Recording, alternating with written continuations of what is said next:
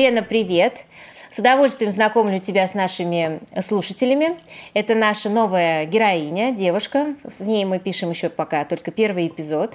Лена живет в Испании, в очень красивом городе, который называется Сарагоса. Название красивое, потом его обсудим. Привет.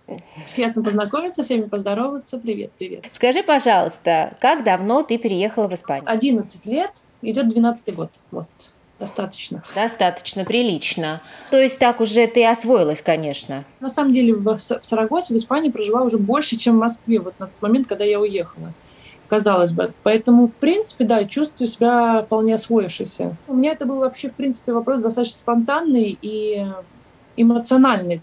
Все-таки переезд – это все равно решимость, это все равно решение, которое человек так или иначе принимает. И я вот всегда думаю об одном и том же.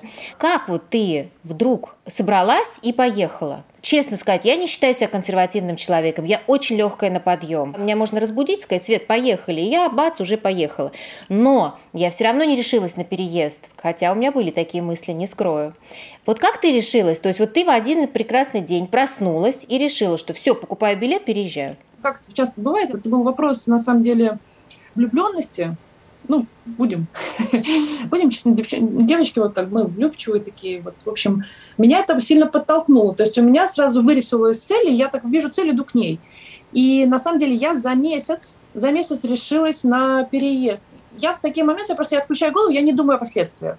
Самое худшее, что может случиться, там через пару месяцев я вернусь домой, как бы обогащенный каким-то новым опытом, новым знанием, новыми историями, и слава богу, так, собственно говоря, и произошло. Я вот выбрала себе курс языковой и приехала. Приехала, на самом деле, курс был короткий, пятимесячный. Я приехала поучиться, как говорится, мир посмотреть и себя показать. И потом все завязалось, я вернулась потом еще на один курс.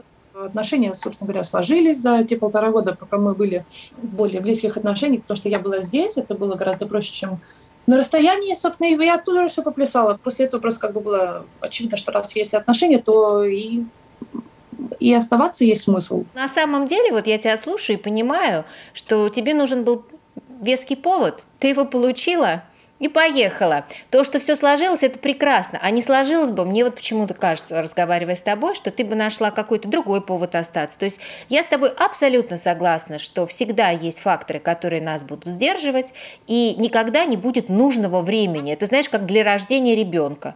Вот когда ты, когда ты востребован обществом, когда ты не сидишь дома, и вот ты думаешь, когда забеременеть, когда, я вот про себя могу сказать, так, вот сейчас у меня вот этот проект, потом у меня тут будет перерывчик, а потом же у меня еще проект.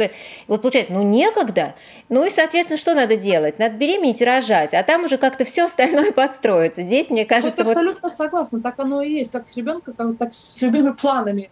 Стимул, стимул, каждый сам себе выбирает стимул. Безусловно, согласна с тобой полностью. Скажи, пожалуйста, а ты сразу приехала в Сарагосу? Да, да, потому что я думаю, в Сарагосе на самом деле очень жесткий такой город. Мы вот шутим между собой, девочками, что как бы сюда, конечно, только по любви можно попасть. Выбираясь из Москвы, из суровой, из сурового климата, приехать в суровый климат Испании, ну да, наверное, действительно только по любви. Потому что, конечно, Испания у всех ассоциируется с морем, солнцем, у всех русских во всяком случае. То есть вот когда ты говоришь Испания, это сразу море. Да, да, да. Все меня спрашивают там о море у вас, что я поэтому, когда ты меня спрашивал, уточнял насчет города, я сразу сказала, что моря здесь нет. Сарагоса, да, она знаменита как раз своим ветром, так называемым Сьерсу, очень сильно, очень холодный. Он очень жаркий летом и очень холодный зимой, поэтому к этому суровому климату, в котором здесь практически нет весны, то есть здесь весна – это такой скачок из зимы в лето буквально в две недели, и вот от страшного холода начинается страшная жара. К этому надо привыкнуть. То есть даже по испанским меркам, да, солнце есть, но к этому надо привыкнуть, потому что суровый климат. Даже вот я вот вспоминаю Москву, да, иногда может потягаться Сарагоса. Понятно. Слушай, скажи, пожалуйста, а что значит Сарагоса с испанского на русский? Не могу не спросить, это моя личная такая, знаешь, фишка. Мне просто очень нравится название испанских мест вообще. Мне кажется, они такие романтичные, такие красивые. Я там в свое время, например, просто ловила такой вот музыкальный кайф буквально от слова «майорка». Мне казалось, что «майорка» — это что-то такое вообще необычное необычное, это такой курорт, это такой остров, о котором там ходят легенды. Я так хотела туда попасть, я, кстати, там была раз четыре в итоге. И в итоге в какой-то из приездов своих я поняла, что это просто большой остров. Майорка, так красиво звучит, большой остров. Касабланка тоже меня просто манило это название, вот, может быть, из-за фильма, из-за этой романтической истории. Касабланка, мне казалось, что это что-то невероятное. В итоге это Белый дом. Ну, то есть, когда, ну, когда начинаешь переводить, просто ищешь для себя перевод, думаешь, как Белый дом, это же Касабланка. А на самом деле оказывается, что...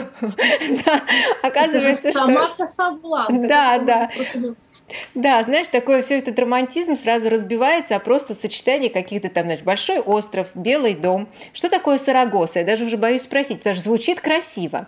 Оно происходит от основателей города, потому что город был основан еще до нашей эры. Он был частью римской провинции, частью римской империи. И его основал император Август. На латыни Цезарь, Цезарь, угу. Цезарь, Августо. Угу. Цезарь Августо, Цезарь Августо, Цезарь Августо, Цезарь Августо, и со временем это в Саракуста, Саракуста упрощенно перешла в Сарагосу. Угу. То есть это такой переплывшее, перетекшее, обтекшее название просто города, основанного императором Августа. Все. Город основан императором Августа. Понятно. Ну, ты знаешь, красиво сложилось. Давай вернемся на 11 лет назад. Вот твои первые впечатления. Ты приехала. Понятно, что у тебя действительно был очень мощный стимул, потому что когда есть молодой человек, который тебе нравится, конечно, тебе начинает нравиться все, что вокруг него. То есть и страна, и город, потому что вот этот ореол влюбленности, он, конечно, очень помогает в освоении нового места. Но тем не менее, вот давай вспомним, как это было.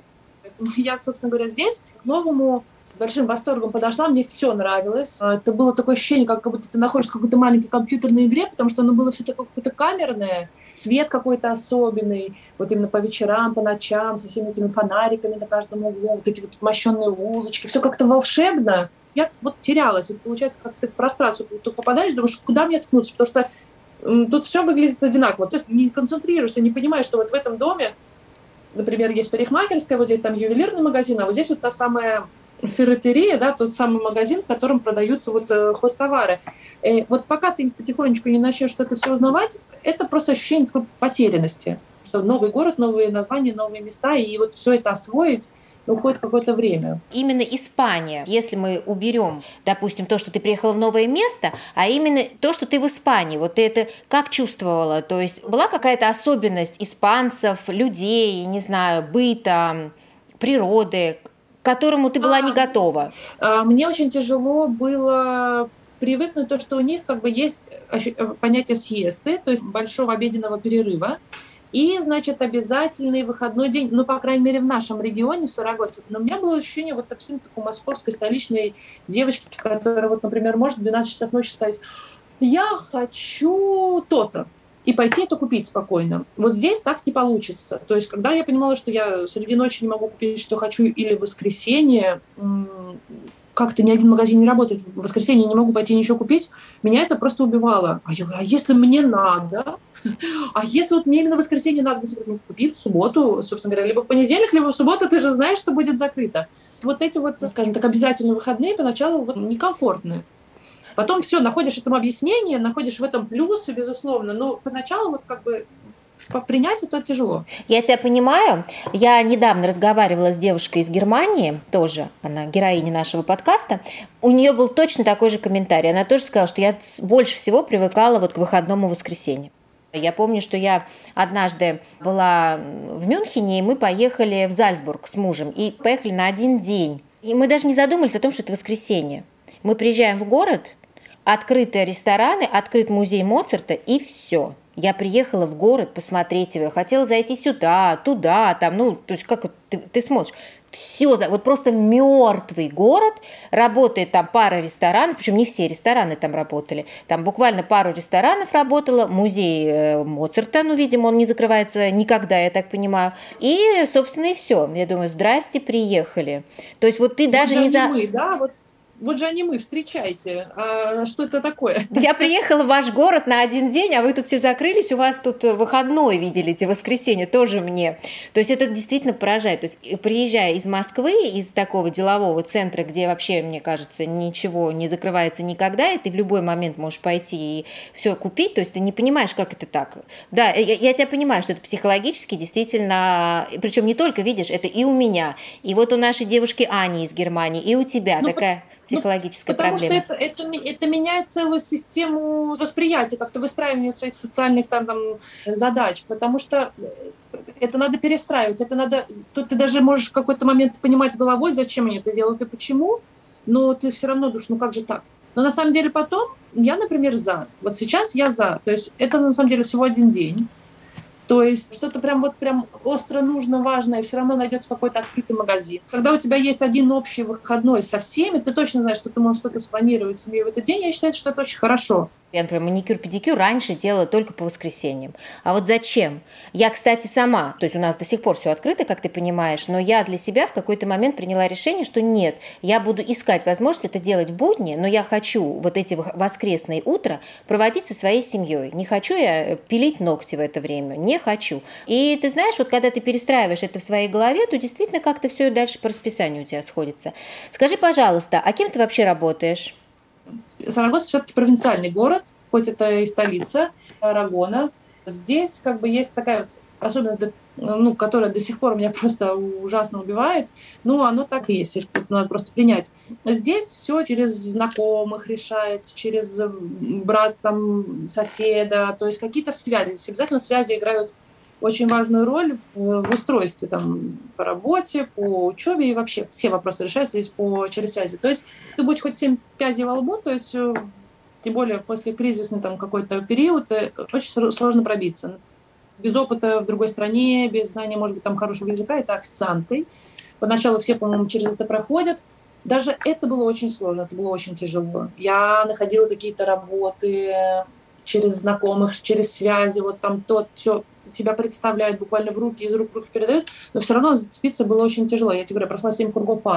Сейчас я ушла, не, я не сильно далеко ушла, но у меня есть отдушина, потому что я сама рекламщик. И я сейчас работаю в одном спортивном клубе, на ресепшене часть времени, на ресепшене, а другая часть времени я занимаюсь как бы э, социальными сетями, сайтом, то есть вот все, все рекламные составляющие, плакаты, все вот, значит, эм, наполнение сайта и вот социальных сетей, все это как бы у меня в руках, это, соответственно, как бы уже идет по специальности, по моей по профессии, соответственно, для меня это большой, как идет выход, ну, творческий, да, профессиональный. Ты живешь действительно в небольшом городе, и если бы, вот мне кажется, что если бы ты хотела работать в какой-то очень крупной компании или что-то, ты бы уже уехала из этого города, ты бы уже жила в Мадриде, ты бы убедила своего мужа. Ты, ну, я уверена, что ты нашла эти возможности. Раз ты этого не делаешь, значит, ты счастлива здесь, и не надо, наверное, как бы ничего менять. Я очень люблю работать с людьми на самом деле, и когда они приходят, я знаю, тем более тут по, по местным провинциальным таким меркам, к тебе может прийти какой-то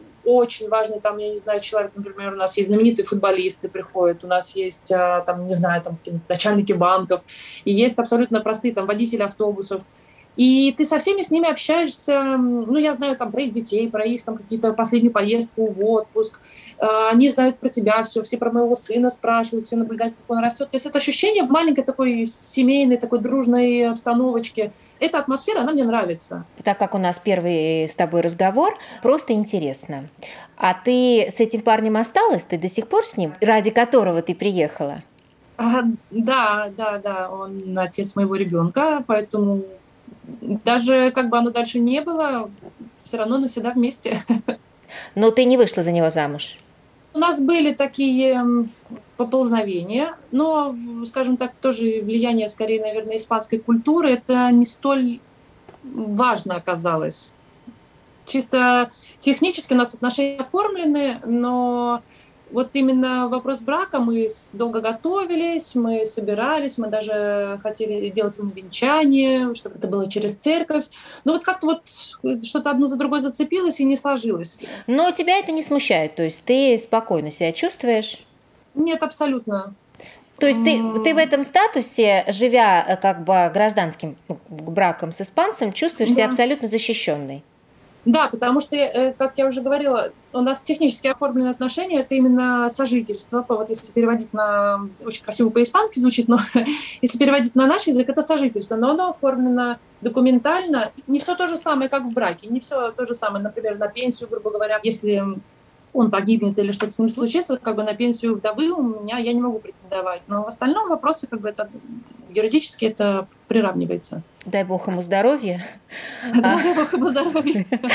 Слушай, а скажи, пожалуйста, а как это технически оформляется сожительство? То есть вы все равно пошли куда-то, где поставили какие-то подписи, какие-то печати и так далее? То есть у вас есть документ о том, что вы, у вас да. сожительство? Да, у нас есть документ, у нас даже было два свидетеля, которые должны были подтвердить, что вот мы правда встречаемся, что мы правда пара, и э, как бы оформляется, нам дается сертификат о том, что мы по-испански называется pareja de hecho. То есть, что мы э, по факту пара.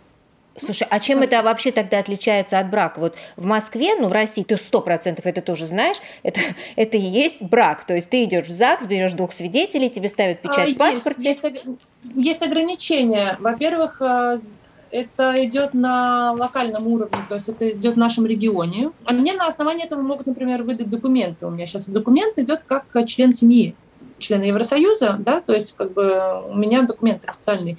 Он у меня действует, естественно, на территории всего Евросоюза, но, например, если я пойду в Мадрид, грубо говоря, и захочу там заключить отношения, например, в такое вот сожительство с другим, я смогу это сделать, потому что оно идет на локальном уровне. То есть я могу поехать в любую другую страну и заключить брак спокойно. Слушай, так это классно. Вот в чем разница. Но для чего-то они это упростили, чтобы было проще оформлять отношения, чтобы не было все вот этой мороки, например, с тем же браком, который, в принципе, в конечном счете выходит не знаю, то ли дорого им делать, то ли что. Юридически, я тебе говорю, не все вопросы решает вот это сожительство. Но есть свои защиты, безусловно. Ну и вообще это здорово. То есть представь себе, что ты там поссорилась с ним, поехала в Мадрид, и у тебя новый муж без всяких, знаешь, ограничений. Потом ты поссорилась поссорилась с мадридским парнем, поехала в Барселону, у тебя там еще жених, и все прекрасно. Слушай, мне кажется, это, это классно. Слушай, я, я не, я, может быть, я тебе говорю, погорячилась, от региона к региону тоже прыгать нельзя, но... Узнай, это, это Лен, это надо Узнай, узнать. обязательно, потому что это хорошие отходные пути. Они как-то очень быстро находят себе пару, и как-то не прыгают с э, кочки на кочку, вот они вот выбрали свою пару, они могут встречаться 10 лет, они могут встречаться 15 лет, пока не сделают один другому предложение, значит, пока не, не оформят брак и не сыграют свадьбу и все эти дела. Как ты считаешь, почему? Потому что рядом Италия, где ровно наоборот, где там не иметь любовницу, это вот ты просто как идиот. То есть там каждый нормальный мужчина имеет жену обязательно, с которой ну, не разводится, и там одну или даже две любовницы. А здесь получается, что наоборот такой прочный союз. Как ты считаешь, это часть культуры, часть обычаев? Я бы не стала исключать любовниц из испанских браков как э, что-то невозможное. Нет. Я бы скорее сказала, что это вопрос практичности, может быть, так они влюбляются и любят друг друга. Это скорее такая пассивность, я даже не знаю, как это назвать. Вот они увидели то, что это будет хорошей мамой, хорошей женой, там она красивая, или там она из хорошей семьи, и, значит, э, перспективы правильные. И вот это их заставляет как бы абсолютно спокойно в этих отношениях, как бы там с 20 тех же лет пребывать. Сразу скажу, это не повсеместно, потому что у них есть, есть кто до 40, до 50 абсолютно спокойно, без пары, без ничего конкретного. То есть это другая крайность. Но вот именно классический вариант развития событий, это, я считаю, вот это вот практичное отношение. Опять же, такое практическое отношение к браку, когда ты, может быть, человека даже уже не очень любишь, возможно, ты влюбился в кого-то еще, но ты не разводишься, потому что так не принято. Это так не принято было у моего папы, у моей мамы, и, соответственно, не будет и у меня. Тогда это получается точно часть культуры, то есть это уже какая-то особенность характера. Ну и потом развод здесь достаточно дорого им будет обходиться, поэтому с испанками они, в принципе, очень боятся разводиться, потому что испанки их оставят без носков. Значит, похоже они... с Италией. Значит, не так, потому что я сначала подумала, Они предпочитают что... выбирать в этом плане раз и навсегда, поэтому я тебе говорю, здесь все очень практично. Ага, значит, практичность – это черта испанцев. Я так считаю, да. Лен, спасибо за интересный разговор. Ты очень интересный человек. Я, честно говоря, в какой-то момент подумала, что ты филолог, потому что у тебя так хорошо поставлен голос, речь очень хорошо поставлена. Видишь, ты оказалась, что ты рекламщица, но это близко. Это все равно, знаешь, люди разговорного жанра, это очень приятно, что я филолог. И я как-то своих сразу, знаешь, чувствую. Да, ну, как бы спасибо за приятные слова, спасибо, что пригласила, правда, э, я больше волновалась, это интересно, и с удовольствием поделюсь, чем, чем могу, что знаю, и порассуждаем, порассуждаем. Порассуждаем, да, по, там, посплетничаем и порассуждаем, потому что это интересно. Любые страны, особенно сейчас для нас, когда, конечно, у нас не лучший период для путешествий, так скажем. Поэтому мы сейчас можем только об этом говорить. Но будем надеяться, что это когда-то поменяется и все вернется. Нам сейчас мешала пандемия, сейчас, видишь, у нас другие обстоятельства. Но я очень надеюсь, что все вернется, что все встанет на круги своя. все наладится, абсолютно не вопрос. Я просто думаю, что это дело времени, потому что все-таки Россия страна порядочная. Ну вот я лично так отношусь к своей стране. У нас сложно, но мы не подонки, мы не мерзавцы, и относиться к нам так все-таки несправедливо. Поэтому я надеюсь, что... Абсолютно согласна. Да. Спасибо за это очень, потому что, ну, правда, как-то тяжеловато сейчас вот эта вся общая атмосфера, она вот просто тяжела, она именно своей несправедливостью. Ты знаешь, как бы э, тему, естественно, я затрагивать э, не планировала и не хотела, но я должна сказать, что как бы вот эта вот э, тяжесть именно несправедливости, она очень сильно ощущается на всех нас. И здесь, и там, и где бы мы ни были. Это реально тяжело, но это очень сильно объединяет нас, нашего человека. Нас это очень сильно объединяет, находятся свои люди, находится поддержка, находится взаимопонимание. Поэтому, ну, очередной раз просто убеждаешься, то, что все будет хорошо у нас. Все будет точно хорошо. Я вообще в это верю, ни, ни на минуту не сомневаюсь, что время расставит все по местам. Главное, чтобы это был короткий период времени. Вот что хотелось бы. А то, что в итоге все будет понятно, э, это я даже не сомневаюсь. Ну, пока мы будем с тобой общаться, пока мы будем, так сказать, гулять по Испании вместе с тобой, наслаждаться испанским теплом, который скоро к тебе придет, у нас уже так более-менее весна налаживается. Зима была такая, конечно, странная в этом году весна все-таки пришла. Так что ну, солнца нет еще пока, но что-то там такое уже похожее на весну на улице все-таки есть. Вот. Здесь, да. Здесь тоже, у ну, тебя тоже. Просто, я тебе говорю, весна здесь еще быстро проскочит, поэтому я, я говорю, я не успею приготовиться к весне, как уже надо будет доставать шлепки. Поэтому будем делиться, безусловно, повожу по где, где смогу, по Сарагосе, по Испании, погуляем, mm-hmm. поделимся с солнышком. Отлично, спасибо тебе большое, очень рада знакомству, очень мне было приятно с тобой пообщаться, так что надолго не прощаюсь. Взаимно, Светлана, очень приятно. И до новых встреч. До новых встреч, пока.